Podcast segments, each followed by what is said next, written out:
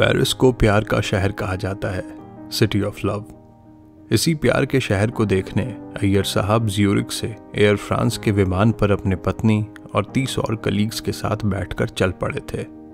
यहाँ अय्यर साहब के साथ एक अविस्मरणीय घटना होने को थी, जो सिटी ऑफ़ लव को सही मायनों में चरितार्थ करेगी। मैं हूँ कहानी वाला और मैं लेकर आया हूँ आपके लिए एक नई कहानी पेरिस की एक सुबह। अय्यर साहब एक सरकारी कंपनी में 35 साल से कार्यरत थे। ये उस पीढ़ी से आते थे, जिन्होंने न सिर्फ़ देश की आर्थिक तंगी को झेला था, बल्कि अपने परिवार की भी गरीबी देखी थी। तो वाजिब था कि किसी जमाने में पेंटर बनने की चाहत जो उन्होंने संजो कर रखी थी, वो अब किसी कोने में धूल फाक रही होगी। आज के जनरेशन की तरह नहीं कि अगर कोई पैशन है तो उसे परस्यू करने के लिए अपने वेल स्टैब्लिश्ड जॉब को भी छोड़ने में झिझकते नहीं हैं। यह विश्वास दो तरीके से आता है। एक तो पारिवारिक सपोर्ट, दूसरा मार्केट, जो उम्मीद देता है कि यहाँ सबके लिए जगह है। अय्यर साहब वाली जनरेशन बार बार जॉब चेंज नहीं करती है और सरकारी नौकरी तो इनके लिए वरदान समान होती है। अब अय्यर साहब के रिटायरमेंट में डेढ़ साल बचे थे तो शायद उनकी कंपनी को भी दया आई होगी कि जाते जाते इन्हें एक विदेश का दौरा लगवा ही दिया जाए। एक इंडस्ट्रियल विज़िट में इनकी कंपनी की तरफ़ से इनका नाम भी दिया गया। ये दो हफ्तों का इंडस्ट्रियल विज़िट था जो अमेरिका, स्विट्जरलैंड में होना था और अंतिम के दो दिन पेरिस के लिए कल्चरल इमर्शन के तौर पर रिज़र्व किया गया था मतलब घूमना फिरना।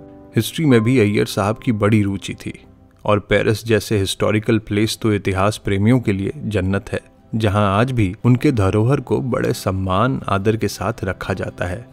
यहाँ की तरह नहीं, कि जिस बोर्ड पर लिखा है कि ये ऐतिहासिक धरोहर है, इस पर किसी प्रकार की क्षति पहुंचाना एक दंडनीय अपराध है, उसी पर पान और गुटकों के पीक का मॉडर्न आर्ट बना दिया जाता है।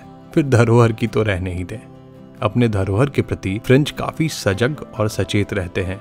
इतना तक कि कोई मॉडर्न बिल्डिंग, आर्किटेक्चर अगर बनाना भी हो तो वो वहाँ शहर के आउटस्कर्ट्स पर बनते हैं, न कि शहर के बीचों बीच विज़िट में जाने से पूर्व सबने एक व्हाट्सएप ग्रुप भी बना लिया था, जहाँ किन इंडस्ट्रीज़ को विज़िट करना है और बीच में मौका निकाल कर कहाँ कहाँ घूमना है, इसकी चर्चाएँ होती थीं।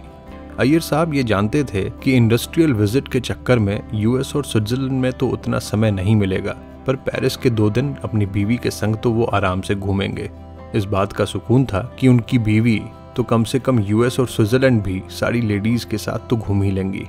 और अब उन्हें कुछ दिन तो ताना सुनने नहीं मिलेगा कि तुम कहीं ले नहीं जाते। वैसे ये इंडस्ट्रियल विज़िट सिर्फ़ उनका स्पॉन्सर्ड था। पत्नी के लिए उन्हें अलग से टिकट और बाकी इंतज़ाम का खर्चा उठाना पड़ा था। इस बात से उन्हें काफ़ी संतुष्टि थी। तो अय्यर साहब अपने तीस और कलीग्स के साथ एयर फ्रांस के विमान में बैठकर चल पड़े। शाम की फ़्लाइट थी और लगभग दो घंटे में फ़्लाइट पेरिस में लैंड कर गई। होटल पहुँचते पहुँचते रात के दस बज गए। अगले दिन सुबह पौ फटने से पहले उन सबको ट्रैवल बस में सवार हो पहले द शायो जाना था, जहाँ से आईफिल टावर से सनराइज का आनंद लेना था। उससे पहले टूर गाइड ने सबको डरा दिया था कि पेरिस और यूरोपियन देशों की तरह नहीं है। यहाँ पॉकेट मार, ठग बहुत हैं और किन्हीं से भी ज़्यादा बहस, बात करने की ज़रूरत नहीं है। अब अपना देश कैसा भी हो, जब चलो तो बंदा कॉन्फिडेंस के साथ चलता है कि अगर बहस हुई भी तो देख लेंगे। और पॉकेट मार ने पॉकेट मारा भी तो अपना बंदा है भाई। देश का पैसा देश के हाथों में ही जाएगा। यह बतलाते हुए उसने सचेत किया कि खास करके आईफिल टार के पास ज़्यादा सतर्क रहने की ज़रूरत है। सुबह छह बजे सब तैयार होकर पहले दिशाओं की ओर चल पड़े। बस वहाँ जाकर रुकी और सभी उतरकर वहाँ सेंटर की ओर जाते हुए स्टेप्स पर चढ़ने लगे। जैसे जैसे सेंटर की ओर सब बढ़ने लगे, आईफिल टार और बड़ा और बड़ा होते चला गया। जैसे ही सामने पहुँचे तो एक अद्भुत विशाल काई आईफिल टावर सबके समक्ष था। सूरज निकल चुका था और नज़ारा गजब का था। अय्यर साहब ने पत्नी की ओर देखा और दोनों ने एक दूसरे को देख मुस्कुराकर इस नज़ारे को उसकी सुंदरता का सर्टिफिकेट दे दिया। उन्होंने अपने किसी कलीग से कहकर उनके मोबाइल फ़ोन से फ़ोटो खींचने की गुजारिश की और उन्होंने उनके कुछ फोटोग्राफ्स भी खींच डाले। कुछ 10-15 मिनट वहाँ बिताकर आसपास के आर्किटेक्चर को देखने लगे। सब कुछ बहुत अद्भुत और अकल्पनीय लग रहा था। ग्रुप का अगला पड़ाव आर्क दे ट्रियम्फ था, जिसे नेपोलियन ने बनवाया था। सब बस में बैठ गए और एक कस्टमरी रोल कॉल लिया गया। सारे ग्रुप को जोड़ी सिस्टम में बांट दिया गया था, जिसमें हर इंसान अपने पार्टनर और अपने उपस्थित होने की ज़िम्मेदारी लेता था। इस ग्रुप में बीवियों को इंक्लूड नहीं किया गया था। क्योंकि वो सिर्फ़ विज़िट पर आई थीं और संस्था उनकी ज़िम्मेदारी नहीं ले सकता था। उनकी उपस्थिति की ज़िम्मेदारी उनके पतियों की थी। तो रोल कॉल लिया गया। अय्यर साहब और सिन्हा साहब जोड़ी नंबर नौ थे। सिन्हा साहब अपने संग अपनी पत्नी नहीं लाए थे। टूर मैनेजर ने जोड़ी नंबर नौ कहा और सिन्हा साहब ने हाँ कहकर अपनी जोड़ी की उपस्थिति दर्ज कराई। बस शॉजेलीजे होते हुए अब आर्क द ट्रियम्फ की ओर जाने लगी। शॉजेलीजे समझिए, दिल्ली का खान मार्केट है। दुनिया के मशहूर ब्रांड्स लुई वितौं सेफोरा आदि के स्टोर्स वहाँ मौजूद हैं। बस की खिड़की से बाहर झांकते हुए अय्यर साहब की पत्नी सोच रही थी कि यही ब्रांड्स के बारे में तो उनकी बेटी दिन रात बोलते रहती हैं कि मैं तो लुई वितौं का ही बैग लूँगी। साथ ही, वह इन सारे स्टोर्स के आसपास के गौथिक आर्किटेक्चर की भी सराहना कर रही थी। कितना ऐतिहासिक होकर भी कितना अनूठा लगता है ना? बस अब आर्क ट्रियम्फ पहुँच गई और टूर मैनेजर ने कहा, यहाँ बस पाँच मिनट रुकेंगे, जल्दी उतरिए, फ़ोटो खिंचवाइए और बस चल देगी. बस के अंदर से खुशफुसाहट होने लगी, अरे, ये तो अपना गेटवे ऑफ़ इंडिया है। सभी ने ठहाका लगाया और जल्दी नीचे उतरे। कौन कहाँ है, नहीं है, किसको होश था, ढंग से फ़ोटो भी नहीं खिंचा और अंदर से आवाज़ आ गई कि, चलो चलो चलो, बस में बैठो। अय्यर साहब की पत्नी बोली, कहाँ चले जाते हैं दो मिनट में? फिर बड़बड़ाते हुए अंदर बैठी। इस बार टूर मैनेजर ने रोल कॉल नहीं लिया, क्योंकि ज़्यादा देर के लिए सब नहीं उतरे थे तो सोचा ज़रूरत नहीं है। अगला पड़ाव प्लेस डेला कॉनकॉर्ड था। पेरिस का सबसे बड़ा square Place de la Concorde French revolution का सेंटर था। लुई द सिक्सटीन का सर यहीं कलम किया गया था, और ना जाने कितनों को खून के घाट उतारा गया था, जिन पर रिवॉल्यूशन के अगेंस्ट साजिश का आरोप था। तब प्यार का ये शहर गरीबी, उत्पीड़न, हिंसा की मार झेल रहा था। इजिप्शियन ओबलिस्क होते हुए यह कारवा प्लेस डेला कॉनकॉर्ड पहुँचा और चारों ओर के नज़ारे का लुफ्त उठाने लगा। अय्यर साहब की बीवी अपने सहेलियों के संग जगह का दौरा करने लगी। पास में एक जगह कुछ सोविनियर्स मिल रहे थे तो लोग उसका मोल भाव करने में लग गए। एक पेड टॉयलेट के बाहर भी लाइन लग गया और सेल्फीज और फोटोग्राफ्स का कार्यक्रम तो अनवरत, बिना किसी व्यवधान के कहीं भी, कभी भी चलता ही रहता है। सारे ट्रिप में अय्यर साहब अपने दोस्त के साथ ही बैठे। बीवी से बीच बीच में कुछ पूछने चले जाते थे, अन्यथा दोनों साथ कम ही घूमते थे। ऐसा नहीं था कि अय्यर साहब अपनी पत्नी के साथ नहीं घूमना चाहते थे, लेकिन बेचारे को लगता था कि अगर सरकार की तरफ़ से आए हैं तो इंडस्ट्रियल विज़िट वाले ग्रुप के साथ ज़्यादा रहें तो बेहतर है। कोई गिल्ट होगा, जबकि टिकट वगैरह सब कुछ अय्यर साहब ने ही खरीदा था। फिर भी पता नहीं क्यों, गिल्ट था। अब प्लेस दला कॉनकॉर्ड से लुवरा म्यूज़ियम की ओर जाने का समय हो चला था। सभी बस में बैठ गए और फिर से एक बार रोल कॉल का समय हो चला था। टूर मैनेजर ने जोड़ी नंबर नौ कहा तो सिन्हा साहब ने कहा, अय्यर नहीं है, आ रहा होगा। टूर मैनेजर आगे बढ़ गया और रोल कॉल खत्म हुआ, लेकिन अय्यर साहब नहीं आए। टूर मैनेजर अब नीचे उतर कर देखने लगा कि अय्यर साहब कहाँ रह गए। टूर डायरेक्टर भी संग ही ट्रैवल कर रहे थे। और उनमें पेशेंस की थोड़ी कमी थी। वह बड़बड़ा रहे थे। कहाँ रह गए अय्यर साहब? पाँच दस मिनट तक भी जब वो ना आए टूर मैनेजर ने अय्यर साहब का फ़ोन मिलाया। लेकिन घंटी तो बस के अंदर से ही बज रही थी। अय्यर साहब की पत्नी के पास ही उनका मोबाइल था। किसी ने कहा, मैंने तो अय्यर को गेटवे ऑफ़ इंडिया पर भी नहीं देखा था। फ्रेंच नाम था ना तो सबने अपने हिसाब से जगह का नाम रख दिया था। खुद को भी आसानी हो और दूसरों को भी समझने में आसानी हो। मैनेजर ने कहा तो क्या वो आईफिल टावर के पास ही रह गए क्या? पर वहाँ तो रोल कॉल हुआ था। सिन्हा साहब, आपने यस बोला था। सिन्हा साहब ने कहा, अरे, था नहीं मेरे साथ। मुझे लगा बीवी के साथ होगा। बीवी बोली, पूरे ट्रिप आपके साथ रहे अब वो मेरे पास बैठकर क्या करेंगे? मुझे लगा आपके पास बैठे हैं। सबने अपना माथा धुन लिया। मैनेजर ने कहा, ऐसा करते हैं। पहले यही ढूंढते हैं। अलग अलग ग्रुप्स बनाकर प्लीज़, आप लोग उन्हें यहाँ आसपास ढूंढिए और 10 मिनट में फिर हम वापस यहीं मिलेंगे। सभी नीचे उतरकर अलग अलग दिशा में उन्हें ढूँढने निकल गए। वहाँ के पब्लिक टॉयलेट गिफ्ट शॉप हर जगह छान मारा, पर अय्यर नहीं मिले। दस मिनट के पंद्रह मिनट हो गए और सब वापस बस के बाहर मिले। किसी को भी अय्यर साहब नहीं मिले थे। इधर पत्नी भी परेशान थी। सबने कहा, एक काम करते हैं, वापस चलते हैं और आर्क द ट्रियम्फ के पास से होते हुए आईफिल टावर चलकर भी देख लेते हैं। अब समय खराब होगा तो होगा, क्या करें? पर अय्यर साहब बड़े रिस्पॉन्सिबल निकले।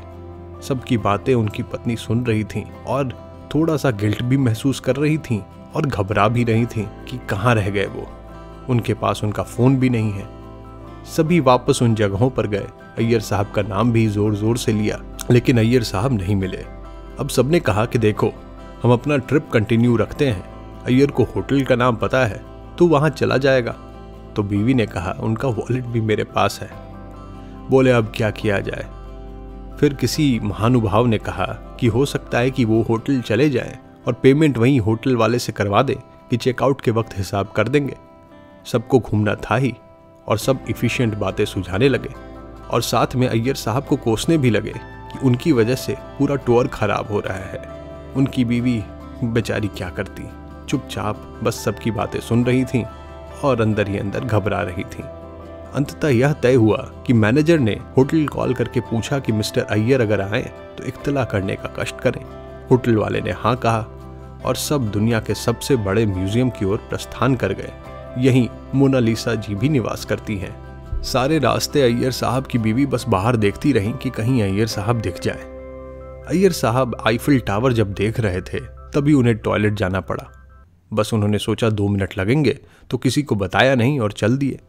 ढूँढने में ही दस मिनट लग गए। फिर वहाँ इंतज़ार भी करना पड़ा। सब कुछ निपटाते पच्चीस मिनट बीत गए। जब तक अय्यर साहब पहुँचे, बस चल पड़ी थी ठीक उनके सामने। अय्यर साहब चिल्लाते हुए पीछे भागे, लेकिन बस के अंदर आवाज़ कहाँ जानी थी? और ठीक एक कार के सामने आ गए। कार ने ज़बरदस्त ब्रेक लगाया। अय्यर साहब तो बाल बाल बच गए, लेकिन बस निकल गई थी। गाड़ी वाले ने फ्रेंच में कोई गाना सुनाया होगा? गुस्से वाला कोई गाना। और वह निकल गया। अय्यर साहब ने जेब में हाथ डाला तो पाया कि फ़ोन तो पत्नी के पास ही है, न साथ में वॉलेट था, बस कुछ डेढ़ दो यूरो होंगे। कुछ देर चलते रहे, फिर लगा कि चलना व्यर्थ है तो रोड साइड में एक कैफ़े दिखा तो वहाँ से एक यूरो तीस सेंट का उन्होंने कॉफ़ी ले लिया और पास के एक बेंच पर बैठ गए। उन्होंने सोचा, गुम तो गया ही हूँ, कम से कम कॉफ़ी इंजॉय कर लूँ। फिर यकायक उनके दिमाग में ख्याल आया कि आइटनरी के हिसाब से लंच से पहले लुवरा म्यूज़ियम जाना था। और अगर यहाँ से निकलूं तो पता करता हूँ कि लुवरा म्यूज़ियम कितना दूर है। पास में कुछ पुलिस वाले खड़े थे तो अय्यर साहब ने अंग्रेज़ी में पूछा कि, भाई साहब, ये लुवरा म्यूज़ियम कितना दूर है? उन्होंने फ्रेंच में जवाब दिया, इन्हें कुछ समझ नहीं आया। इन्होंने फिर कहा, लुवरा म्यूज़ियम, मोनालिसा।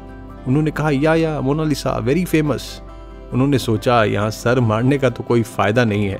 तो चुपचाप फिर बेंच पर बैठ गए। बैठे ही थे कि उनकी नज़र एक इंडियन जैसे शख्स पर गई। मत पूछिए।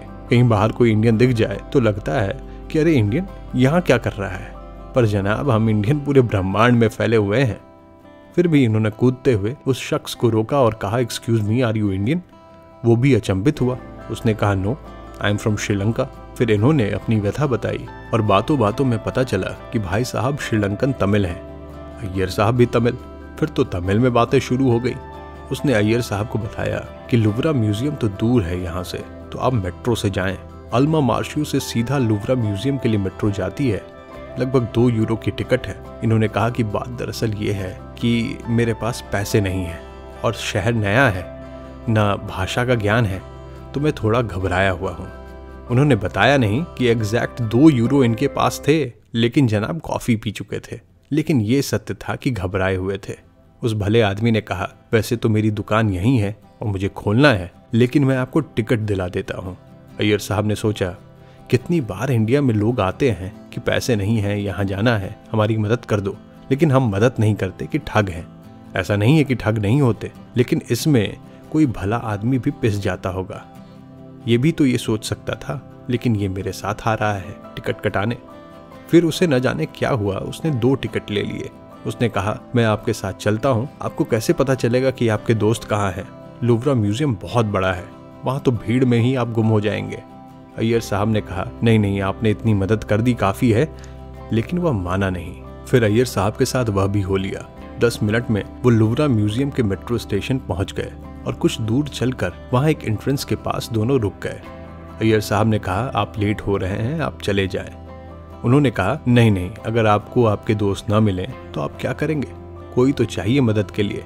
पंद्रह बीस मिनट, वो दोनों वहीं खड़े रहे और इतनी देर में अय्यर साहब को एक सफ़ेद नीले कलर की बस दिखी। ये उनकी ही बस थी। वो खुशी में कूद पड़े, हाथ हिलाने लगे। किसी ने बस से देखा और ज़ोर से चीखा, अरे अय्यर साहब! बस वाले ने गाड़ी रोड के इंटरसेक्शन पर रोकी। और सभी एक स्वर में चिल्लाने लगे, अरे आओ आओ, जल्दी आओ, तुम्हारे चक्कर में देखो कितने परेशान हो गए. अय्यर साहब ने उस भले आदमी से हाथ मिलाया, ढंग से थैंक यू तक ना बोल पाए, और ड्राइवर ने भी हॉर्न बजा दी, क्योंकि इंटरसेक्शन पर वह ज़्यादा देर बस खड़ी नहीं कर सकता था। अय्यर साहब दौड़ते हुए बस में चढ़े। अभी सांस में सांस भी नहीं आई थी कि सब चिल्ला पड़े, अरे, यहाँ कैसे आ गए, कहाँ रह गए थे? तुम में जरा से भी रिस्पॉन्सिबिलिटी नहीं है. प्रोग्राम डायरेक्टर भी चिल्ला पड़े। So responsible of you mister Iyer I will complain to your superiors Iyer साहब को गुस्सा आ गया। अय्यर साहब गुस्से में बोल पड़े, मैं यहीं उतर जाता हूँ। सबने एक स्वर में कहा, नहीं नहीं, बैठो बैठो। सब घबराए हुए हैं आपके लिए। इसलिए ऐसा बोल दिया। आप आराम करो। आप पहले पानी पियो। अय्यर साहब इस बार अपने पार्टनर के पास नहीं, बल्कि लाइफ पार्टनर के पास जाकर बैठे। मैडम ने बस हल्के से अय्यर साहब के हाथ पर हाथ रखा और फिर दोनों मुस्कुरा उठे। म्यूज़ियम के बाद शाम में रिवर शीन का क्रूज टूर था। दोनों पति पत्नी अब साथ बैठे थे और अय्यर साहब ने पूरी कहानी अपनी पत्नी को बताई। उन्होंने कहा, लोग इतना हल्ला करने लगे कि ढंग से मैं उस भले आदमी को थैंक यू तक नहीं बोल पाया। नंबर ही ले लेता, लेकिन फ़ोन भी पास में नहीं था और नाम भी याद नहीं आ रहा। पत्नी ने कहा, कोई नहीं, ये भी एक एक्सपीरियंस है, सबको नहीं होता। लेकिन ये बताओ, इतनी अफरा तफरी में तुमने कॉफ़ी पीना ज़रूरी समझा? और तुम फिनेंस के अधिकारी हो? दोनों ने ज़ोर से ठहाका लगाया और पेरिस को देखने लगे। नॉटरडम कैथेड्रल धका हुआ था, क्योंकि वहाँ पर अभी कुछ रेनोवेशन का काम चल रहा था। बाकी पूरे शहर के हिस्टोरिकल जगह दिख रहे थे। और फिर से आईफिल टावर दिखा, जगमगाता हुआ, और भी खूबसूरत लग रहा था। अय्यर साहब सोच रहे थे कि इस जगह ने भी कितने ही कष्ट झेले हैं, कितनी लड़ाइयाँ, विद्रोह देखी हैं, कितनी लाशें, कितने मौत देखे हैं, और आज इस शहर को सिटी ऑफ़ लव कहते हैं। शायद ये अपने हीरोज और विलन्स दोनों को नहीं भूलता। दोनों को सजो कर रखता है। इसलिए ये सिर्फ़ पुराने आर्कोलॉजिकल साइट्स नहीं है। ये भावनाओं का शहर है और सारी भावनाएँ अंततः प्यार के ही महासागर में विलीन हो जाती हैं। शायद इसलिए इसे सिटी ऑफ़ लव कहते होंगे। सुबह की घटना को सोचते हुए अय्यर साहब की आँखें बरबस भर आईं कि एक अनजान व्यक्ति इतना प्यार अपनापन दिखा सकता है तो हम तो अपनों को कम से कम ऐसा प्यार कर ही सकते हैं। आईफिल टावर के जगमगाते भव्य नज़ारे को अय्यर साहब अपनी बीवी का हाथ थामे देख रहे थे, जिसे न जाने कब पिछली बार इतने ही प्यार से थामा था। कहानी अच्छी लगी तो हमारे चैनल को लाइक करें, शेयर करें, सब्सक्राइब करें।